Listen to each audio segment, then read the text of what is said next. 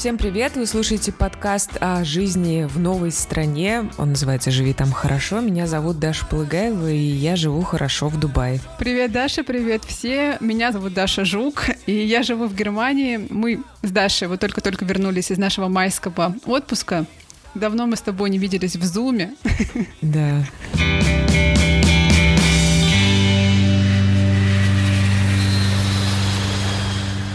Как твои дела? Вижу, что ты еле держишься. Как ты видишь, у меня сменился интерьер за моей спиной, э, потому что я сейчас нахожусь в России. Мы сбежали от прекрасного дубайского лета. Я много жаловалась в подкасте э, на жару. С ребенком, конечно, совершенно невыносимо. Вот в последнее время мы только после пяти вечера могли выйти на прогулку.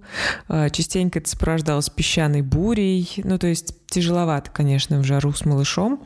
Вот, так что мы на лето осели пока в России. Я наслаждаюсь зелеными деревьями, просто выхожу в парк, и ощущение, что я в национальном парке, а не просто в парке. Вот, э, сегодня был такой прекрасный дождик. Приятно, приятно сменить обстановку впервые за полтора года. Я помню, как ты реагировала на мои фотки, когда я присылала какие-то зеленые поля. Ты говорила, что тебе зеленый цвет режет глаза, потому что ты от него отвыкла. Да. У тебя был какой-то да, шок? Есть такое. Да, есть такое. У меня а, было ощущение похожее, когда я приехала на Бали, и там же все очень-очень зеленое. И я помню, что я ехала из аэропорта и думала, о боже, нифига себе, насколько все зеленое. Но там действительно совершенно другой пейзаж. А здесь ты просто при, прилетаешь в Домодедово и, и едешь домой такой, ого, какое все зеленое, елочки, вау, круто. Как у тебя, расскажи. У меня хорошо. Я наконец-то записалась а, на э, прививку, то есть я в очереди теперь на прививку Pfizer. Угу. А, и это значит, что мы сможем путешествовать. Круто. То есть сейчас мы пока особо не передвигаемся, только куда-нибудь в горы уезжаем. Скорее всего, у меня первый шот будет в июле, а второй в августе, но я боюсь загадывать, потому что это непредсказуемо. Угу. И если все будет хорошо, то мы э, в сентябре уедем куда-нибудь в другую страну. Пока не знаю какую, и даже боюсь спойлерить. Путешествовать или переедете? Не, мы не переедем, но мы хотим вместе на два сменить угу. обстановку. Угу. Не буду даже спойлерить и говорить куда, потому что по русской традиции я боюсь сглазить. Говоря о вакцинах, я привилась в России. Никакой очереди, просто где угодно, по-моему, это можно сделать. Но я привилась в дружественной мне частной клинике, приятной. Все очень легко прошло. Жду второго шота. Ну, немножко поболело, да? Ну да, так, один день ОРВИ, да, в остальном все, все было отлично. В этом плане, конечно, феноменально, что вакцина супер доступна, но никто тут не стремится, никто никакие правила не соблюдает. Недавно видела новость про то, что в Москве очень-очень низкие темпы вакцинации. И я до сих пор, кстати, не могу снять маску на улице чисто психологически. С другой стороны, в Москве третья волна пандемии, и как-то не хочется заболеть совсем. Вот. Э, вроде как на улице заразиться сложно, но... Но можно. Я не могу просто ее снять, понимаешь? Слушай, а на тебя люди как смотрят? Не шарахаются? Я просто, я выхожу на районе. У меня еще так получилось, что что-то мы маски забыли в машине, и я нашла в рюкзаке, у меня была такая типа N95, типа респиратор. Я выхожу в этом респираторе, и на меня люди как на сумасшедшую смотрят реально. Ну, никто ничего не говорит, но, но ну, как на сумасшедшую, да? Россия. Это так забавно. А на тех, кто без маски в Дубае ходит, смотрят э, местные, как на сумасшедших. Ну, там никто никого не смотрит, но тебя могут оштрафовать, да, я рассказывала, что меня чуть не оштрафовали. Да. Ну, вообще, конечно, Россия потрясает вот этим пофигизмом. То есть mm столько людей погибло, столько людей умерло, год прошел, но в общем, мы держимся, боремся, э, никакие маски мы надевать не будем. Ой, смешно. Да, это больная тема. У меня есть э, друзья, которые живут в Европе, э, русскоязычные друзья, которые говорят, что да лучше бы как в России, потому что я тут уже замучилась сидеть, терять э, свою молодость в локдауне. Хочу гулять. И вообще, типа, кто решил, что жизнь каких-то стариков важнее, чем жизнь молодых людей? Понятно. Говорят понятно. они. Ну, это такое распространенная, мне кажется, ошибка да, логическая, потому что, к сожалению, погибают не только старики, и взрослые люди страдают, и всякие там типа long-term последствия тоже есть. Все про это знают. Ну да. Ну, вообще, по-моему, все, кто из Европы приезжает в Москву, э, все просто охреневают. Просто охреневают от того, что здесь происходит, потому что как будто бы ничего и не было, друзья. Параллельная реальность. Смолток про ковид. Ну, мне бы, конечно, хотелось э, тебя расспросить поподробнее про твой культурный шок, который наверняка у тебя есть, но, наверное, мы сделаем э, спецвыпуск про это. Спецвыпуск. Про то, как э, ты увидела...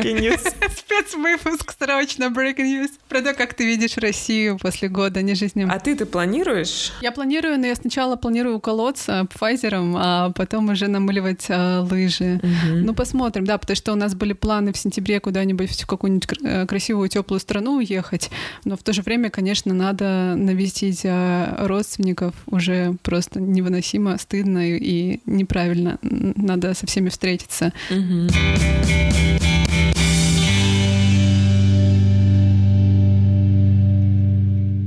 И сегодня у нас вообще-то личный выпуск. Мы с Дашей уже начали обсуждать а, наши делишки, но вообще мы хотим, а, друзья, ответить на ваши вопросы, которые мы собрали у нас в Инстаграме недавно. И мы выбрали самые популярные, самые интересные и расчехлимся сегодня. Да, давай начнем. Была ли у тебя, Даша, иммигрантская депрессия? От многих слышала, пишет наша слушательница, что это довольно типичное для первого года состояние. Как спасались? Мне, наверное, сложно будет поставить себе диагноз, потому что я не не ходила к специалистам. И, то есть я не была ни у психиатра в тот момент, ни у психотерапевта, но у меня явно был какой-то спад, как его называют, депрессивный спад. Не знаю, был ли это депрессивный спад, но был какой-то очень сильный эмоциональный спад который случился со мной, наверное, через месяц после переезда в Шанхай. То есть сначала мне было все классно, интересно. Мы с Филиппом тусили, встречались с его друзьями, ели много разной китайской еды, ездили во всякие китайские деревни. А потом наступил момент, когда я чувствовала себя так, как будто бы я не принадлежу этому месту. То есть э, Филипп э, ходил каждый день э, в офис на работу, а я оставалась дома. И поскольку в тот момент у меня не было ясной цели и какого-то направления, то есть куда я движусь, э, чего я хочу и как я хочу профессионально развиваться. Надо, наверное, рассказать, если кто-то не слушал наши подкасты на эту тему, что мы с Дашей обе журналистки, мы работали на телеканале «Дождь», и Даша работала еще в других разных изданиях. И я очень э, люблю и любила свою работу, и для меня это была прям какая-то важная часть жизни, и в один момент я ее потеряла. И когда ты чего-то нового не нашел, конечно, тебе становится как-то в какой-то момент страшно или ну, или просто пусто. И вот мне вот так было пустенько. Я ходила по улицам, смотрела на китайцев, мне казалось, что э, они все какие-то чужие. они меня фотографировали периодически, они вообще часто фотографируют людей с европейской внешностью, и я чувствовала себя немножко в, в таком, не знаю, в зоопарке в каком-то. в общем, это длилось какое-то время, может быть, месяц, э, но потом мы с тобой придумали, запустили этот подкаст, и примерно в это же время у меня начали появляться какие-то проектики интересные, журналистки, а, и я увлеклась а, фрилансом. Тут же наступила пандемия, мы все поняли, что можно работать удаленно. Я не одна такая. И, наверное, меня это как-то спасло. То есть я в этом нашла какую-то поддержку, потому что оказалось, что мы все в одной и той же ситуации иммиграции, изоляции. И так я выплыла угу. из этого состояния. Пандемия сыграла тебе на руку. Да, мне кажется, что в каком-то смысле да потому что я поняла, что можно делать классные вещи а, в изоляции, на удаленке, и многие редакции это тоже поняли, неважно, где журналист находится, главное, чтобы у него был комп, интернет, и если у него есть выход в Zoom, то он запишет интервью, напишет статью, и mm-hmm. все будет хорошо. Да. А у тебя? У тебя были похожие состояния? Мне кажется, у меня не было, может быть, такого сильного спада, но у меня было такое ощущение потерянности или, знаешь, даже больше какое-то ощущение падения, что ты куда-то падаешь в новую реальность, и не очень понятно, чем все это закончится. Э, я очень переживала, что непонятно, что с карьерой, э, непонятно, как социализироваться, и вообще полностью твоя жизнь меняется, а потом еще случается пандемия, и ты еще и никуда и уехать не можешь. Вот, и это было прям э, непросто. Но депрессия нет, наверное, нет. И, честно говоря, сейчас с маленьким ребенком я смотрю на какие-то свои вот эти терзания, как я сидела, пересматривала какие-то старые фотки российские, смотрела какие-то российские фильмы, очень скучала. Я помню, ты смотрела сериал про российских журналистов. Да, что-то какой-то российский сериал. Да, да, потом я смотрела клипы группы Ленинград почему-то. Вот. Сейчас, э, Я конечно... думала, клипы группы Любе. Мы пойдем с конем. Я, я Маша, знаешь, как я просто не очень знаю много песен, и я Маша своей дочке, если кто не знает, я, я ей недавно пела эту песню, только мы пойдем с котом. Потому что у меня есть игрушка кот. Мы пойдем с котом по полю вдвоем. Uh, да, сейчас, в общем, э, в моей жизни столько проблем, связанных с ребенком или, скажем так, задач. Например, задача поспать Челленджи. сейчас передо мной стоит. Челленджи, да. Я думаю, господи, что я там переживала? Нужно было наслаждаться свободой, идти в бассейн, идти на море. Чего я там переживала, что я не знаю, чем заняться? Что за булшит вообще полный? Да, так что, наверное, какого-то такого тяжелого прям периода нет. Кстати, хочу напомнить, что у нас э, есть выпуск, э, в котором мы говорили с людьми, которые тяжело переживали вот свой переезд. Оставим ссылочку, сейчас не вспомню название. Если вам интересно, можете его послушать. Да. В общем, материнство тяжелее миграции. Да. Даш, я предлагаю сразу э, из места в карьер. Я этот вопрос не поняла. Спаржа белая или зеленая? Мне кажется, это самый лучший вопрос, гениальный вопрос. Саша, спасибо тебе за него. Саша из Германии. Спаржа белая однозначно белая спаржа, хотя и зеленую спаржу я люблю, а, потому что с ней лучше сочетать разные продукты, мясо, рыбу и не только. А белую я никогда особо не любила и даже не ела, мне кажется, до переезда в Германию. В общем, спаржа в Германии считается королевой овощей. в Германии есть сезон а. спаржи, немцы его очень ждут. Он начинается в середине апреля. Вот как раз сейчас у нас э, то ли прошел а, мимо нас, хотя мы ели спаржу, но то ли до сих пор продолжается этот сезон спаржи. И чаще всего ее едят с отварным картофелем и ветчиной под соусом бешамель. Угу. А еще со спаржей даже блины готовят. О, Для меня это было дикое блюдо, когда я увидела блины со спаржей, которые испекла мама Филиппа. Я подумала, как это есть? Но мне было стыдно не есть, и я распробовала, и мне даже понравилось. Угу. Ну, то есть это она такая, а, ее а, немножечко отваривают или готовят на пару, она становится мягкой, и эти блины заливают белым соусом. В общем, это съедобно. Звучит странно. Кстати, раз уж мы поговорили про еду, я поняла, вот я три недели нахожусь в России, что мне здесь невкусно. Я совершенно этого не ожидала. То есть я почти ни разу не поела вкусно здесь. Один раз мы заказали вкусные суши, один раз мы заказали вкусную пиццу. Вчера я заказала чудовищную пиццу. Мне прям было после нее плохо. И я поставила там просто ноль, ноль, ноль. Вообще невкусная, ужасная еда. И знаешь, как-то мы с мужем это обсудили, потому что он сказал, что ему тоже невкусно. Угу. Речь и про качество продуктов, то есть тупо ты покупаешь огурцы, и они отвратительные. И про какую-то еду, там в рестораны я не хожу, потому что там ковид и так далее, но просто ты заказываешь какую-то еду, и она не очень невкусная, или ты заказываешь какую-то там типа готовую еду, и она тоже вообще отстойная, и запеканка во вкусвиле невкусная. Хотя ты любила ее. Хотя я ее обожала раньше. Так хотелось съесть эту запеканку, но она просто стала невкусной. То есть при этом нереально прокачались все сервисы. Вот полтора года назад такого не было. То есть там тебе за 20-30 минут, как в Дубае, короче, все доставит, все будет круто, но не факт, что это будет вкусно. Ну, на самом деле, даже тут в Германии мороженое, которое мы очень а, любили до пандемии, а, мы специально ездили на эти озера, а, озеро Констанция, чтобы купить это мороженое, оно стало гораздо хуже угу. в пандемии. Видимо, они стали экономить на ингредиентах. О, ну, понятно, кризис, в общем, везде. Конечно.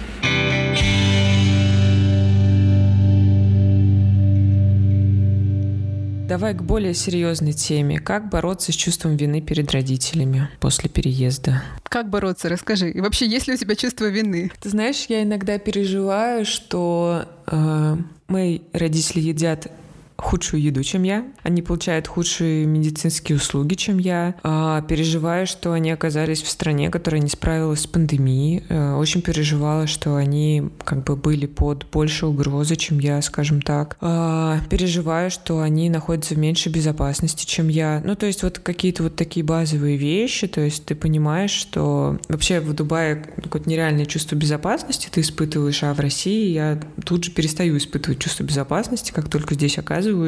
Ну, прям просто какие-то базовые вещи из серии я вижу полицейскую машину на дороге, и я начинаю волноваться. И вот, наверное, у меня с этим связано чувство вины, даже не с тем, что мы там как-то редко видимся, мы в России в разных городах жили, и как бы я привыкла, да, что мы реже видимся, чем те, кто живут в одном городе со своими родителями. Но вот именно то, что мои родители живут в худших условиях, чем я, скажем так, мне так кажется. А может быть, они так не считают, я не знаю. Ну, Все познается в сравнении, кажется. конечно. Да, да. И как с этим справляться? Ну, я стараюсь, ну, как-то организовывать их приезды к нам, скажем так. Папа мой, кстати, ни разу еще не был в Дубае, но мама много раз приезжала. Вот, на, угу. наверное, вот так. А ты? Я очень понимаю э, эти твои переживания, и у меня вообще такая продолжительная рефлексия на тему того, что время идет, и годы идут, и мы так редко видимся, и вряд ли мои родители переедут в Германию. Ну, мне кажется, очень сложно в таком возрасте это сделать, а, когда ты не знаешь язык. И вообще, хотят ли они, я не знаю, скорее всего, нет. Ну, то есть они думали переезжать в Москву, а, но тоже эти перспективы пока туманны. А, но при этом у меня, честно говоря, нет а, чувства вины за то, что я далеко, потому что я в 17 лет переехала а, из Хабаровска в Москву и как-то отделилась от родителей, и это был мой выбор, и они его очень поддерживали.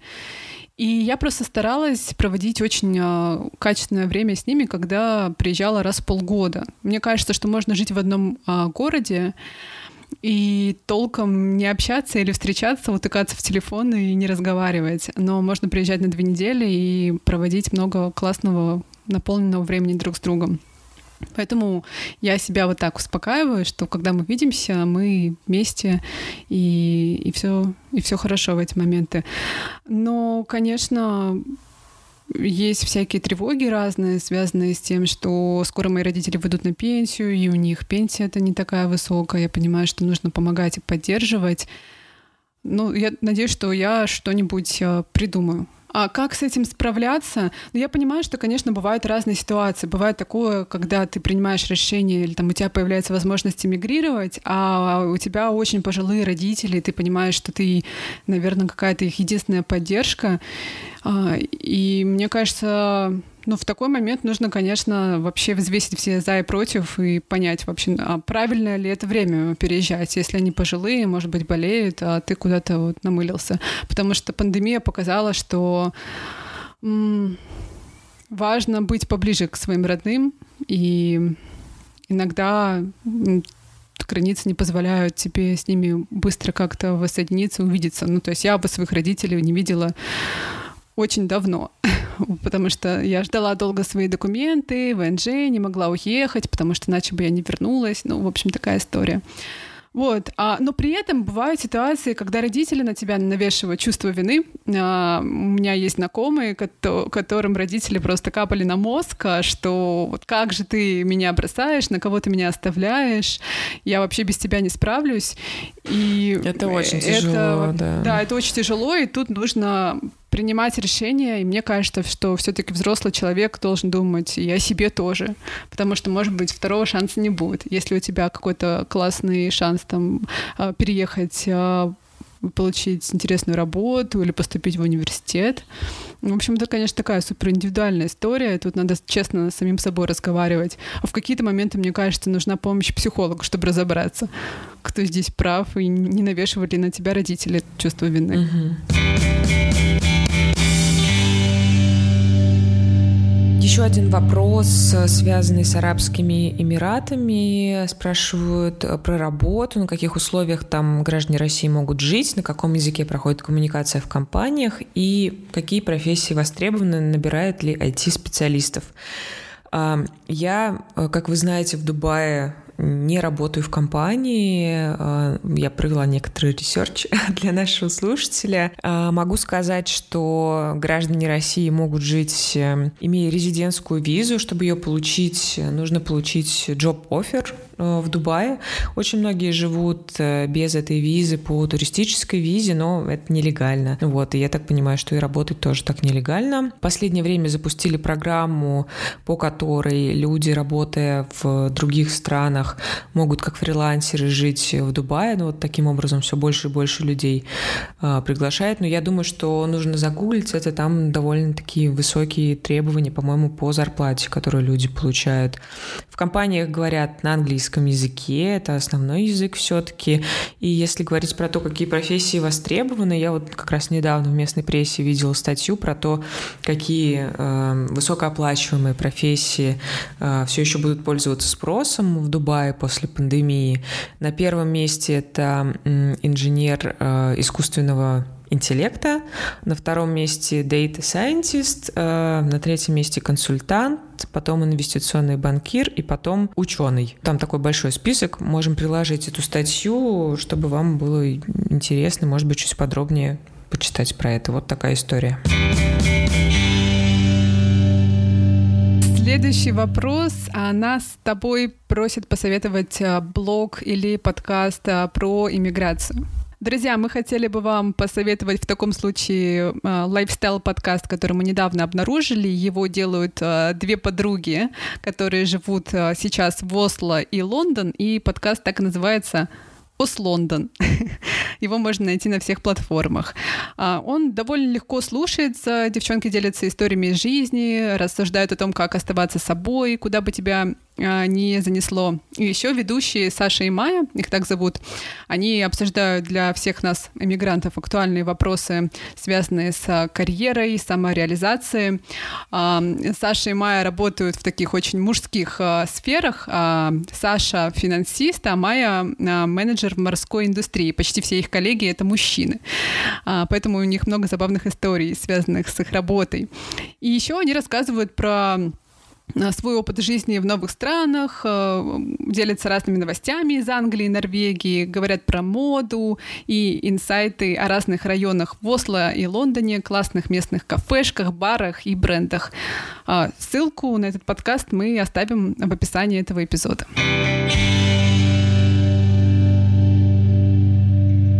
Даша, много вопросов к тебе и к Филиппу. Скажи, э, тяжело ли тебе, приспо... мне нравится формулировка, приспособиться к жизни с немцем? И что насчет разного менталитета? Страшно тяжело.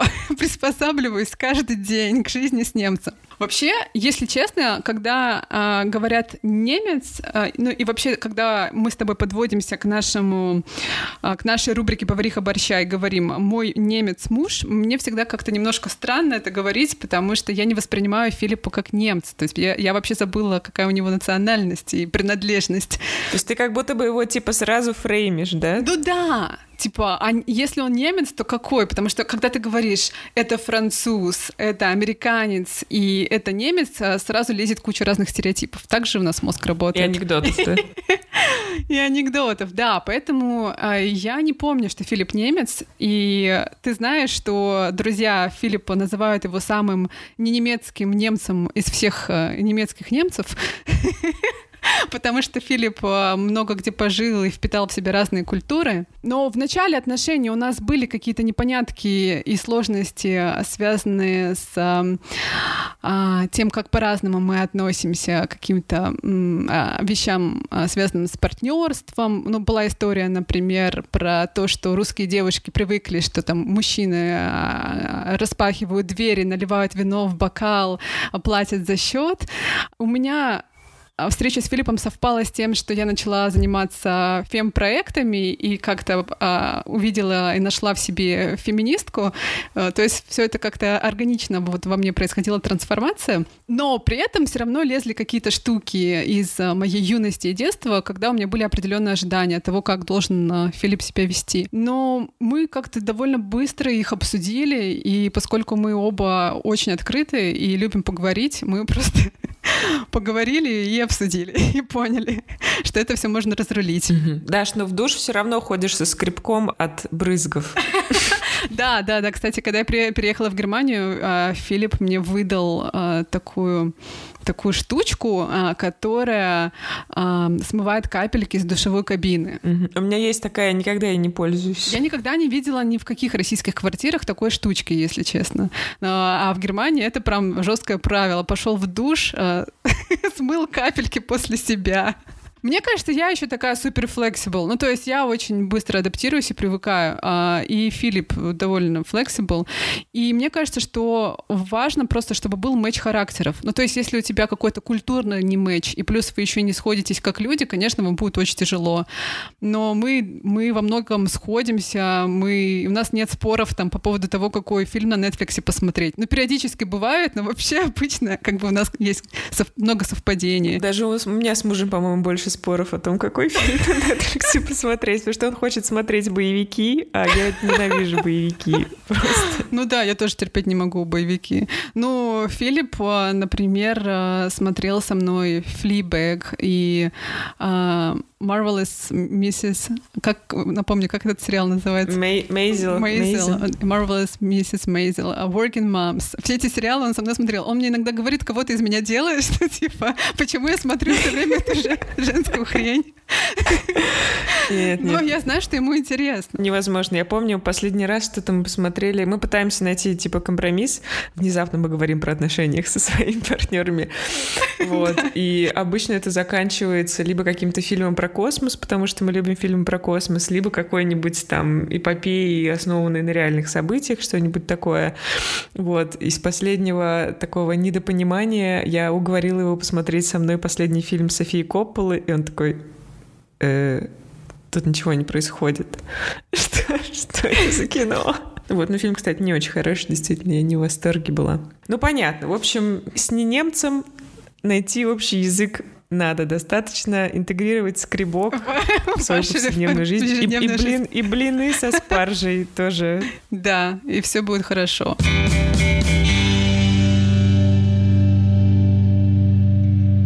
А еще у нас спрашивают про языковой барьер. Если у нас, видимо, с Филиппом языковой барьер. Ну, мы с Филиппом говорим по-английски. И это забавно, потому что он немец, я русская, а, а мы говорим не на нашем, не на родном языке друг с другом, хотя английский для Филиппа, можно сказать, э, второй язык, даже чуть ли не первый, потому что он долго жил в Штатах и в Англии.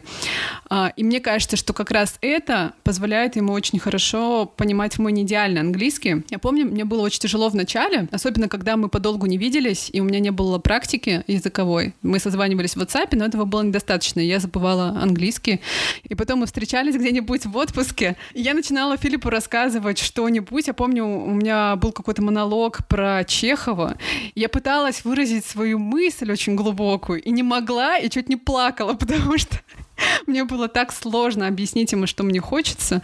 В общем, это были страдания. Но Филипп меня понимал, и он мне потом объяснил, почему. Он много путешествовал и общался с людьми с плохим английским в разных странах мира.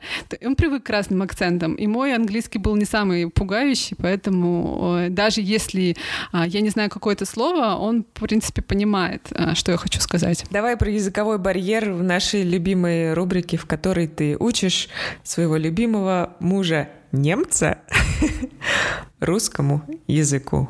Повариха борща. Языковые курсы с Дарьей Жук. Что русскому хорошо, то немцу шм... шмерт. Шмерт. So some things are good for you but will kill me? You really believe that? Mm, I think sometimes we have some troubles. I mean, some things which you really like I don't understand and some things which I enjoy, you don't understand. I can think of grechka and kefir. Kefir tastes like vomit. На самом деле есть какая-то правда в этой поговорке, мне кажется, потому что, судя по нашему опыту с Филиппом, есть какие-то штуки, какие-то вещи, которые он любит и которые я не люблю, и наоборот. Например, Филипп не любит гречку и кефир, и говорит, что кефир tastes like vomit, я не хочу это приводить. Не переводи. Я погуглила и нашла очень много разных версий, откуда же взялась эта поговорка. Одна из версий связана с тем, что а, во время штурма Праги, когда Суворов штурмовал Прагу, а, немец попросил русских поделиться алкоголем, который они попивали после сражения, выпил и умер. А оказалось, что это спирт. I don't believe that. Philip, Philip, Philip doesn't believe that.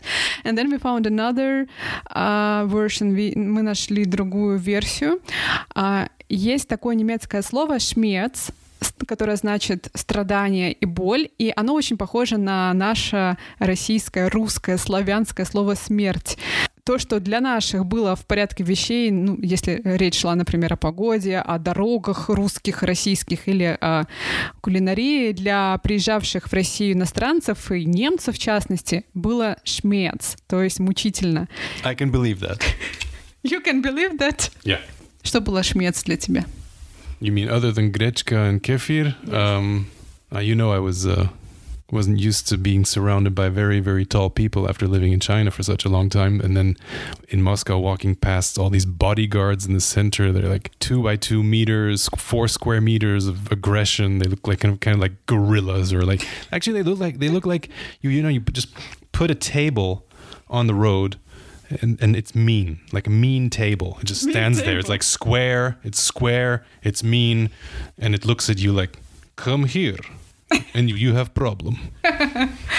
А, Филипп рассказывает и описывает а, ощущения от встречи с а, охранниками московскими, которые были в 2 метра высотой и выглядели как mean tables, но это что-то вроде злобных столов, наверное, так можно перевести. А были у тебя еще какие-нибудь а, такие шмерц-моменты, когда ты страдал где-нибудь в России? When a few friends and I, we went to Nizhny, Nizhny Novgorod, and we stayed there for a, night. А Филипп с друзьями во время чемпионата мира по футболу поехал в Нижний Новгород. И там они на одну ночь забронировали квартиру. И когда они открыли дверь, они тут же подумали, что тут, кажется, недавно кто-то умер, какое-то животное. На полу повсюду было очень много шерсти. А потом они зашли в гостиную и обнаружили черное пианино со стоящими на нем свечами. И оно выглядело прям как в фильме ужасов. Казалось, что оно начнет играть само по себе. А потом Филипп с другом открыл шкаф, чтобы повесить туда одежду, и на них чуть не упал топор, прям по Достоевскому. И ребята подумали, это что, наша последняя ночь? Изучаете ли вы немецкий и как вы поддерживаете мотивацию? И не собрался ли Филипп возобновить курс русского? А, Филипп действительно собрался возобновить курс русского. Он посмотрел на меня, как я денно и ночно сижу а, и прохожу курс от Лингоды. Это не реклама. Я, правда, записалась на Лингоду а, и прохожу этот интенсив. И он понял, что, блин, что-то она там делает, учит, наверное, мне тоже надо. И мы с ним даже погуглили разные курсы, и они каких-то космических денег почему-то стоят. Вот курсы, которые в России а, для иностранцев организуют А, там на... на- на экспатов, да, да, на базе. МГУ. Вот, ну, возможно, он на какой-нибудь курс запишется, потому что у меня терпения иногда не хватает его учить русскому. А как я поддерживаю мотивацию? Мне было очень тяжело ее поддерживать, потому что я такой человек, которому сложно организовывать себя в изучении языка а, самой. Вот твой муж считает, что курсы нужны для слабаков. Видимо, я слабак, и мне понадобился такой курс, и у меня уже нейронные связи сформировались, и у меня привычка появилась учить немецкий. Но мне по-прежнему очень сложно говорить, потому что мы общаемся по-английски. Так часто бывает в парах, которые выбрали один язык для общения, им очень сложно перейти на второй язык. Может быть, мы никогда не перейдем на немецкий, потому что английский — это язык наших отношений. У меня, кстати, есть знакомая пара, он француз, она из Польши, и они изначально говорили по-английски, а потом перешли на французский, то есть он на польский не, Не перешел. Ну да, но она перешла на французский, да. Ну, может быть, когда-нибудь, э, когда я прокачаюсь, да. Но интересно будет, э, когда, если у нас появятся дети, на каких языках мы с ними будем разговаривать. Ну, Да, мы прикольно, целый если- выпуск про это делали, помнишь? Да, у нас много отсылок, можем тоже оставить ссылку на выпуск про то, как мы учим языки иностранные.